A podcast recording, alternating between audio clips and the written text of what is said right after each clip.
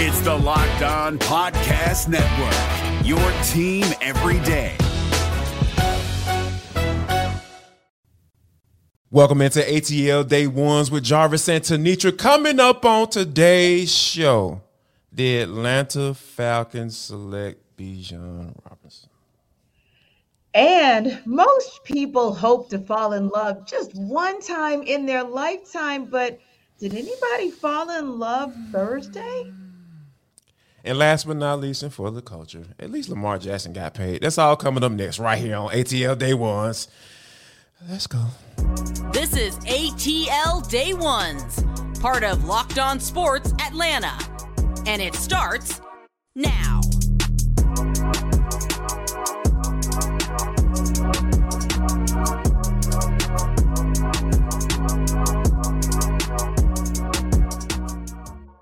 I want to start off by saying thank you for making ATL Day Ones your first listen of the day. Remember, we are free and available wherever you download your podcast. And wherever you download your podcast, make sure that you leave us a 5-star review. We really appreciate that from you in advance. It is ATL Day Ones, part of the Locked On Podcast Network, your team every day.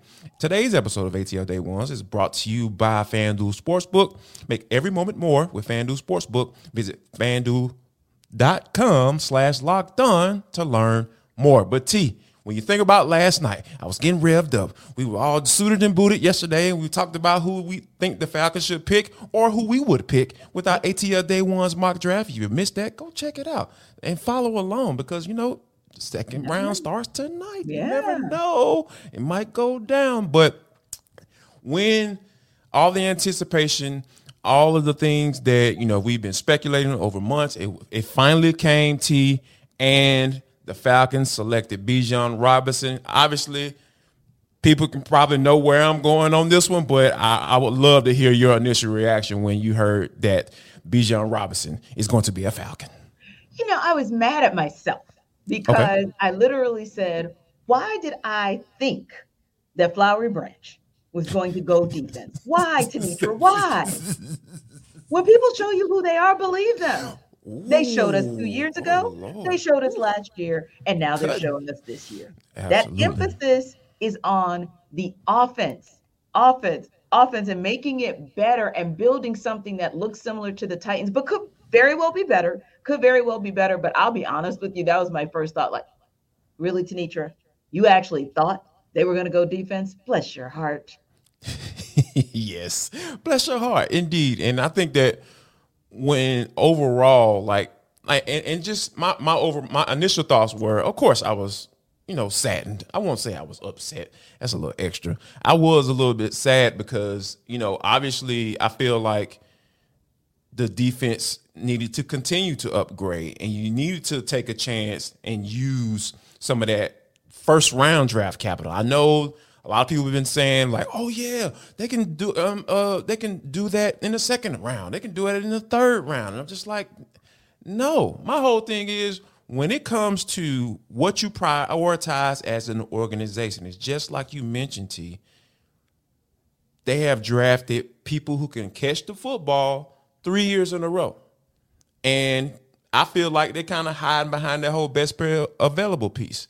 Because if that's the case, then if this is truly best player available, then you're telling me that you all value offensive players more so than defensive players. Because we know in the past there have been guys who've been uber talented that they passed up on. So and they passed up on a guy that I feel like is a super talented guy, and I feel like he's going to be able to be a solid, if not game-changing type of prospect in Jalen Carter. So when you think about where this team stands, I think that Arthur Smith and Terry Fontenot are in a place where the offensive coordinator is the head coach of this team, and he has a certain type of culture that he wants to establish in running the football. He ran the football more so, you know, than anyone in the NFL last year, and he was ranked the third rushing team in the NFL last year. And all of these picks have gone along with that when you talk about especially on Bijan Robinson. And I really feel like you're in a space right now where you need to say what it is, because we see what it is.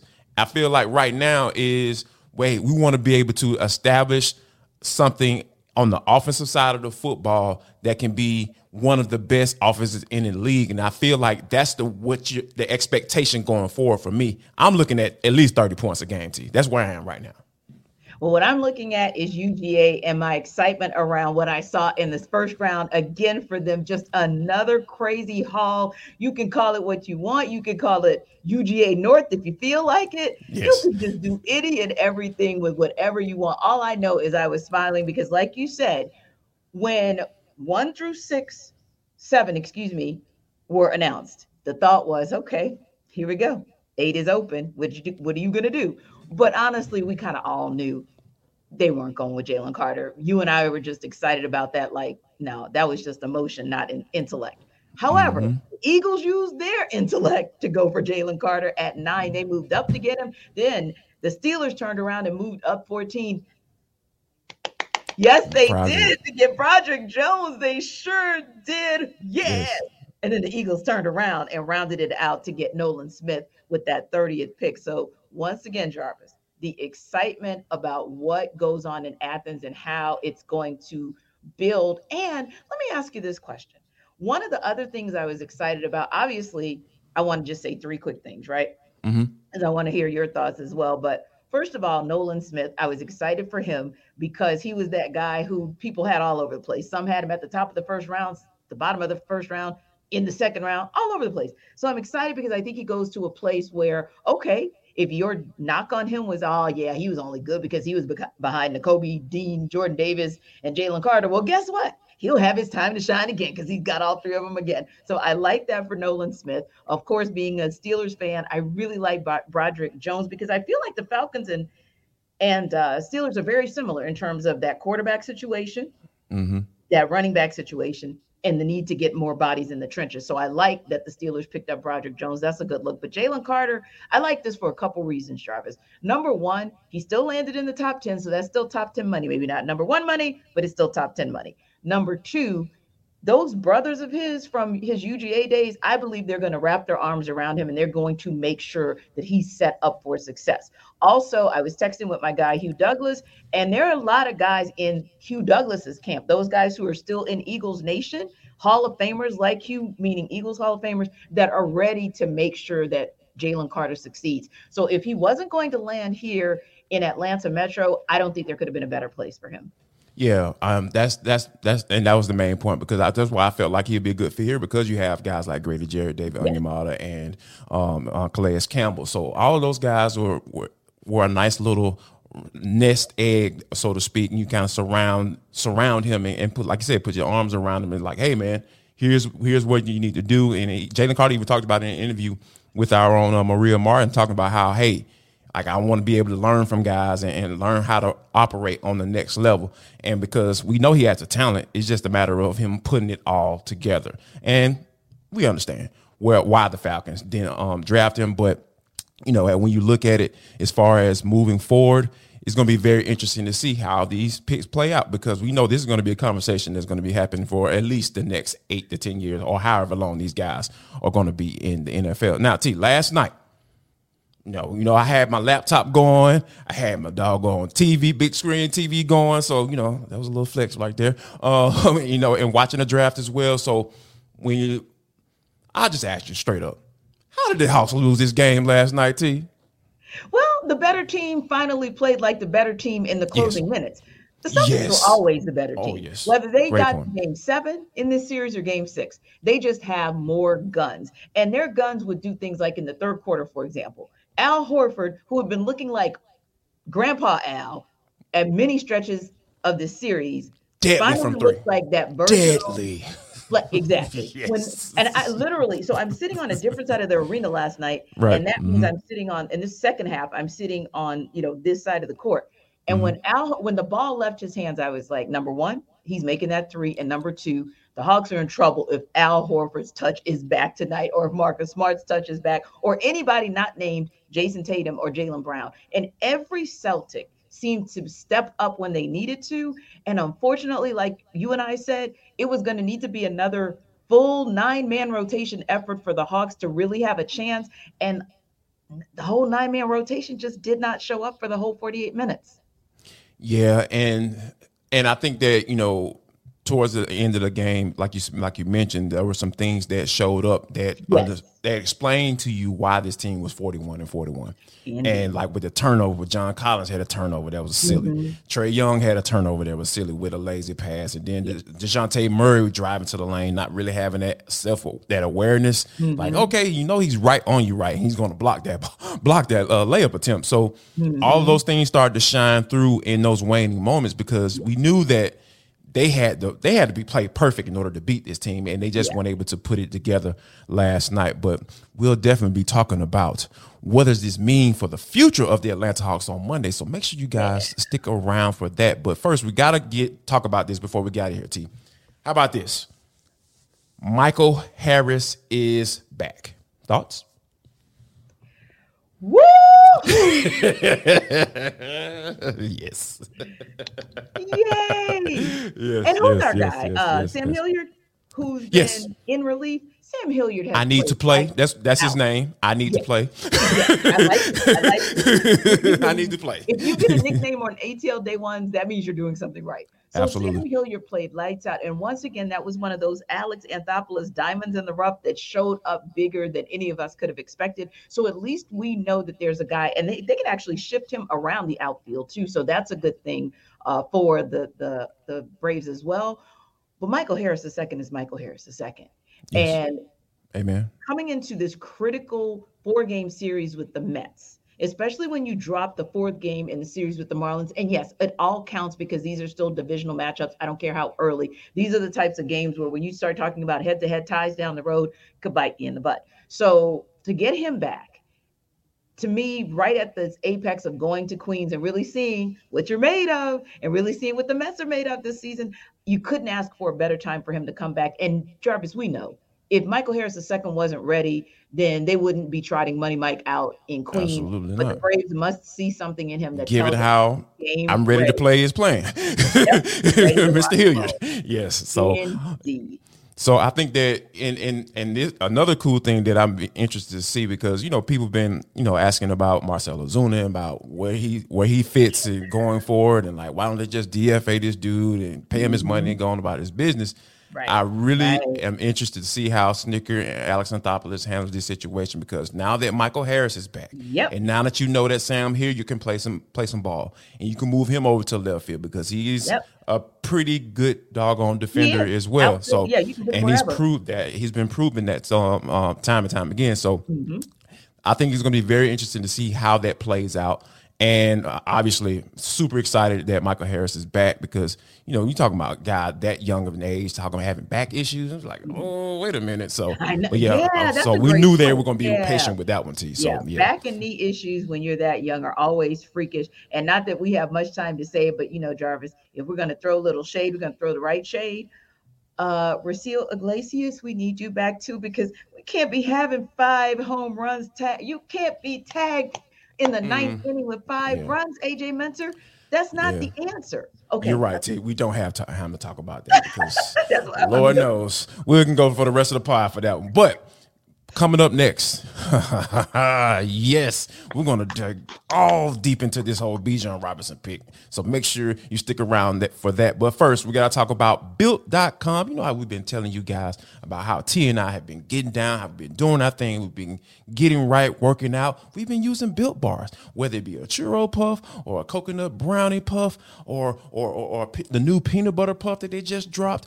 They have all the type of different flavors right there for you. What, 17 grams of protein is right there for you. All you need, everything right there is what you need. So, you know, we know how I've been telling you guys to go to Built.com, right? Here's the thing. If you're tired of ordering online, you want to get out the house, or you're coming from the gym and you're trying to figure out, I need to go get me a big old box. You can go to Sam's Club and Walmart. You know, and if you want to get the small box, you can go to Walmart. You want to get the big boy box, go to Sam's Club and check out Built.com. Now, Jarvis, you're married. You've been married for, what, a decade now? Yeah, almost 11 years, yeah. Exactly, so you know what it feels like to be in love. And although I don't have a ring on it quite yet, I don't know how it feels to be in love and to love something or somebody, right? Right. Well, I think we like the pick.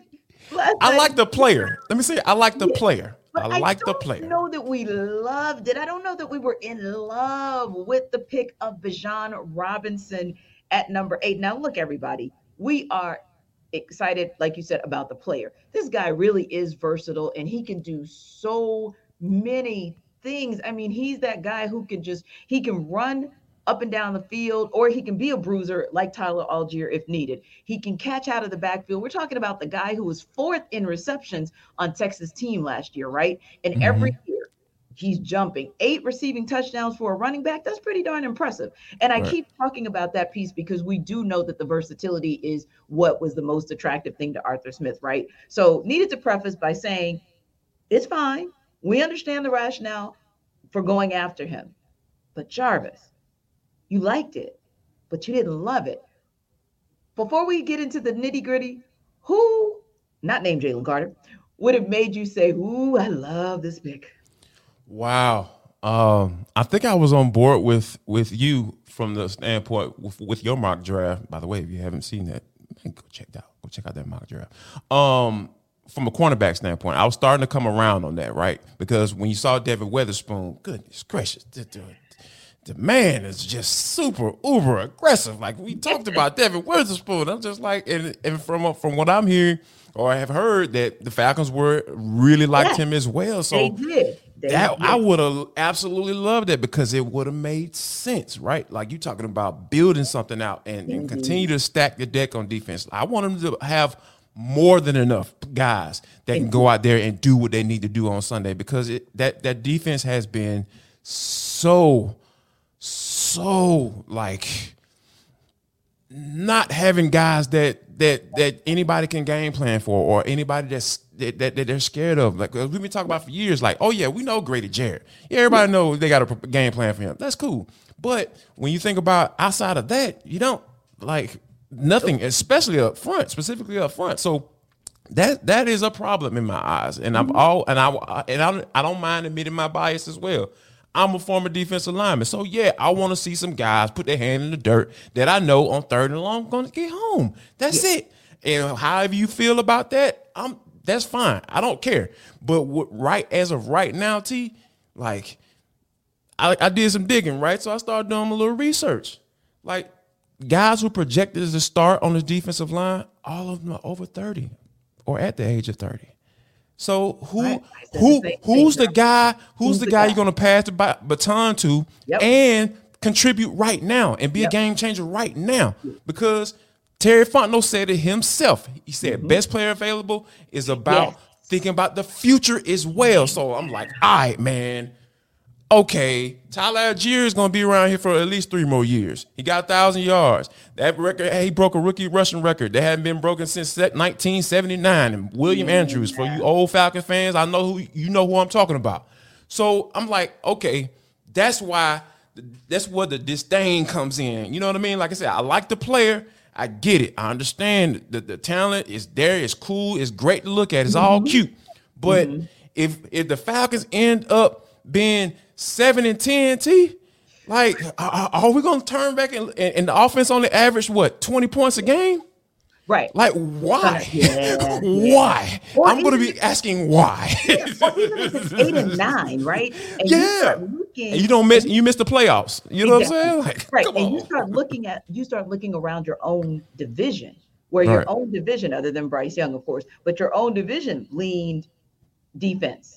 In the first Calais Campbell down there in Tampa Bay, like nobody saw that coming. Exactly. Brissy, he went to the Saints. So they're looking at it like, okay, yeah, we have a young core. If he can stay healthy, T, the Falcons better watch out. Exactly. That's healthy, because if you're talking about a young core of quarterbacks in the NFC South, it looks like the other teams are saying, but it's a good core of quarterbacks, so we're about to get ready to make sure that we either get him on the ground or we put some pressure on him. So that was a little bit of a concern. But I wanted to just touch on something else that you said before I move on. And that's, to me, that's very important, because you were talking about the fact that you haven't seen from Tyler Allgeier, what you saw from him, you haven't seen in over 3 decades, right? So that said, now let me switch it up. When is the last time you saw a lights out, oh my God, the Falcons top 10 defense, the Falcons defense is the truth. Has it not also been decades on top of decades? I mean, other than Grady Jarrett. At least 20 years. Yeah. And I leaned in your direction because I knew that you would be able to like envision the last time you saw the Falcons in the trenches be able to dictate a game.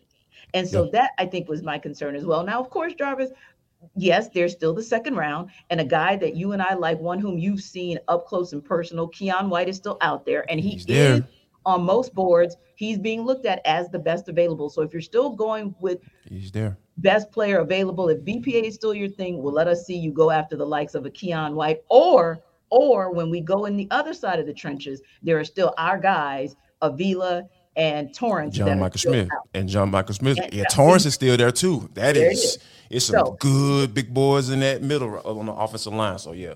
Yeah. So I want to hear it. Like that. Yeah. I still like that. But Jarvis, you also answered another question that I had, which for myself, which was, did the Falcons do enough on the defensive side of the ball in free agency to focus this much on offense so early in the draft? And I have to agree with you. I'd said no, because I was looking at it from a long-term standpoint, right? Yes. And we do have Arnold Ebiketie. I do think that he's going to show up and show out. I think if Richie Grant, I'm just giving a few examples. I think Richie Grant, if he comes back healthy, he'll be just fine, so on and so forth. But I'm not sold, for example, on Troy Andersen. So even if you went out there and got yourself a linebacker, I might have been okay, because again, we're looking for dudes, meaning that person comes and hits the ground running, just like you said, makes an impact now. Day one. Make an impact in the future. And I still don't know that the Falcons have that guy. Hopefully they'll get that guy in the second round, because like we just said, that guy's still out there. But that said, now that they make the choice to go after who's still a generational player, Bijan Robinson, does this mean that the Falcons absolutely have to try to shore up the trenches in the second and third rounds? They have to, and whether it's on the defensive side or the offensive side, because of what you just mentioned, right? O'Cyrus Torrence was projected to go in the back end of the first round. He fell. Avila, he's sitting right there now. And also, my guy John Michael Smith out of Minnesota. Like, if they draft him, I will be okay. I will almost be at the point where I'll be at peace. I'll be at peace with this draft now. Like, if they draft him, I'll be like, okay, all right, I'm cool now. All right, Terry, do your thing, bro. You know what I'm saying? Because, like, I like dudes that, like you mentioned, dudes, they're dudes. Like, there's some meaning behind that terminology. When T says dudes and I say dudes, like, those are people that you want to be around and guys that you want to see, you want to know, and you know for a fact what they're going to bring to the table. Am I talking about relationships or football? I don't know. But anyway. I'm taking notes, though, but okay. But those are the type of players that I like to watch on every Sunday, because T and I have been in that press box. Y'all don't understand how this thing goes. Like, there are certain things that we have become used to, and I am so tired of it. Like, that, I think people need to understand, like, where we're coming from when we're talking about this whole defense thing, T, because we talked about not having a top 10 defense. I think it was 1998. 98. Yeah, the Dirty Bird defense. Okay. But and then even in the defense for 2016, it was middle of the road. It was, but guess what? They still were able to sack the quarterback and get turnovers, because not only did Vic Beasley lead the league in sacks that year, he led the league in forced fumbles, game-changing type stuff, disruptive type stuff. Right. They don't have that right now. I'm sorry. Yeah. I didn't see that from Troy Andersen. I'm sorry. I can't admit that. I didn't see that from Richard Grant last season. I can't admit that. And Vic was that guy because he had guys around him. Can you imagine if, like, Jalen Carter or some, was, and I don't mean in the same space as Vic, but you know what I mean. If you got, I know what you mean. Guy, and then he's got guys like Calais Campbell and Grady Jarrett. That's where we are. But we stay positive, and we say there is still a second round, and there is still a guy out there by the name of Keion White whom Jarvis has seen up front and really, really does think highly of. And we've heard some good things from some scouts, other scouts on him as well, people who believe there's a possibility that he could find his way in Flowery Branch. Now, we just want to thank you guys because we appreciate you so very much for being our everydayers. Listen, we've been having fun in these comments and in these DMs with guys in your commentary on the draft. Keep it coming because you know what? We might shout you guys out when we do our complete synopsis and our complete summary, rather, of the entire draft come Monday. So keep it here like you always do. Check us out on YouTube and, of course, wherever you download your podcasts. But, T, this is for the culture. It is the intersection between sports, entertainment, and the culture, and sometimes whatever the hell we want to talk about, because that's just how we get down in the show. Today is no different. So, you know, as I'm getting prepared for this whole draft debacle to go down in the first round, was it a debacle? Maybe a little bit extra, but anyway, I saw the news, T, come across my timeline. You know, people start tweeting about one thing, and once that news breaks, it seemed like everybody talking about it. I was like, oh, Lamar Jackson just got paid. So he is now the highest paid salary in 1 year in NFL history. It seems like we've been dropping that every year, it seems like. Right. You know, so whenever quarterbacks about to get paid, he's about to get the highest salary in NFL history. So, you know, for all those people who were talking about Lamar Jackson, he's an agent. You know, at the end of the day, I'm the type of person where I don't care how you get there, as long as you get there. And Lamar Jackson got to where he wanted to be, and I'm okay with that. But, T, like, how about this for the Ravens to kind of add a little sauce to that thing too? You know, they drafted Zay Flowers now. You know how I feel about Zay Flowers, and you know, they gave him them flowers, so to speak, on last night, and gave him a little help. And you know, you got Odell Beckham as well, but like, how do you think Lamar Jackson is feeling right now in this moment? Living his life like it's golden. That's gotta breathe, right? My goodness, Mary style. Yeah, let's go. He got the entire bag. And I loved what Kyle Brandt said on NFL Network, where he said it was the greatest day in the history of employment because not only do you retain your job as the CEO and they give you a golden parachute, but then they go, you already have a COO, you got Odell Beckham, then they go get you a co-COO, they get you Zay Flowers.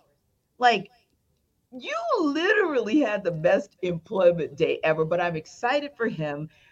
I'm saddened for my Steelers, but I'm very excited for Lamar Jackson. But now it's time to show and prove, because guess what? You still have to get out of the very difficult AFC North. So good luck. Yeah. I when you think about that conference, right? Not only the division, but the division too. Yeah, division. No, but yes. But maybe even the conference, like you said, because you still could get the wild card. Like, you're right. You're right about that conference.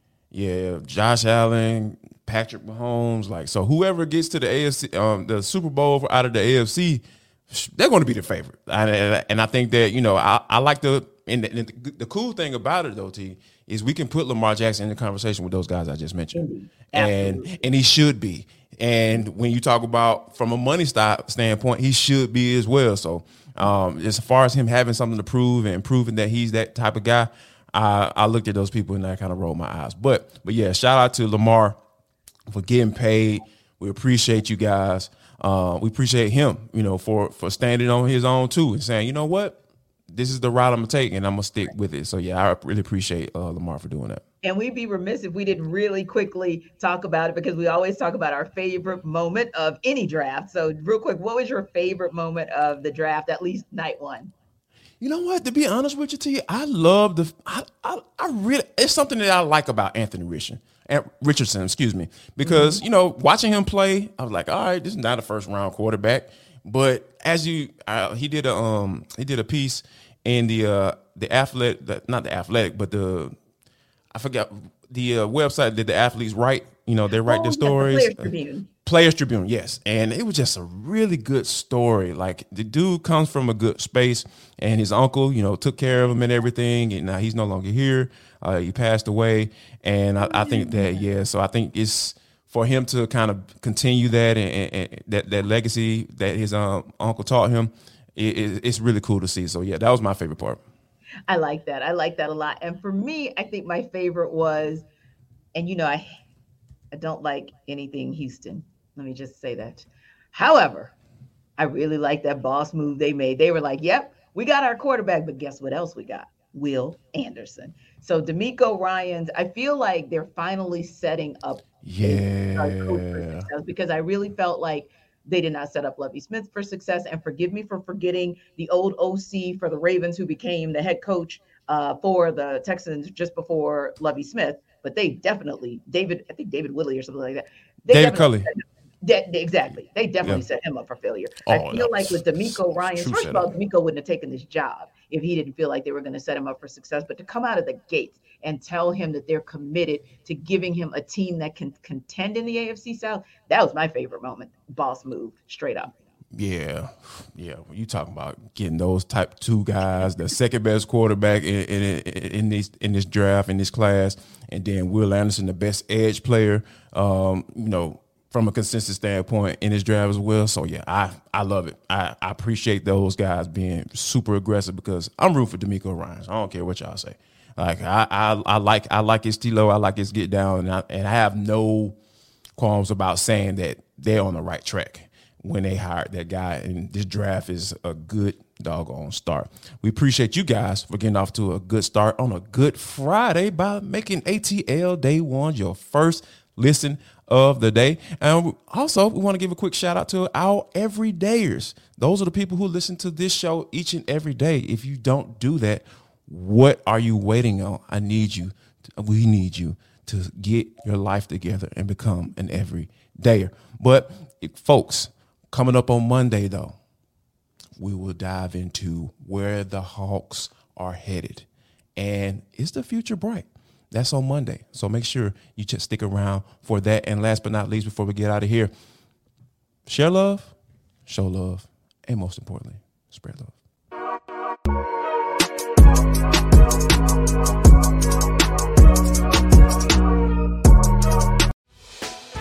Hey, Prime members, you can listen to this Locked On podcast ad-free on Amazon Music. Download the Amazon Music app today.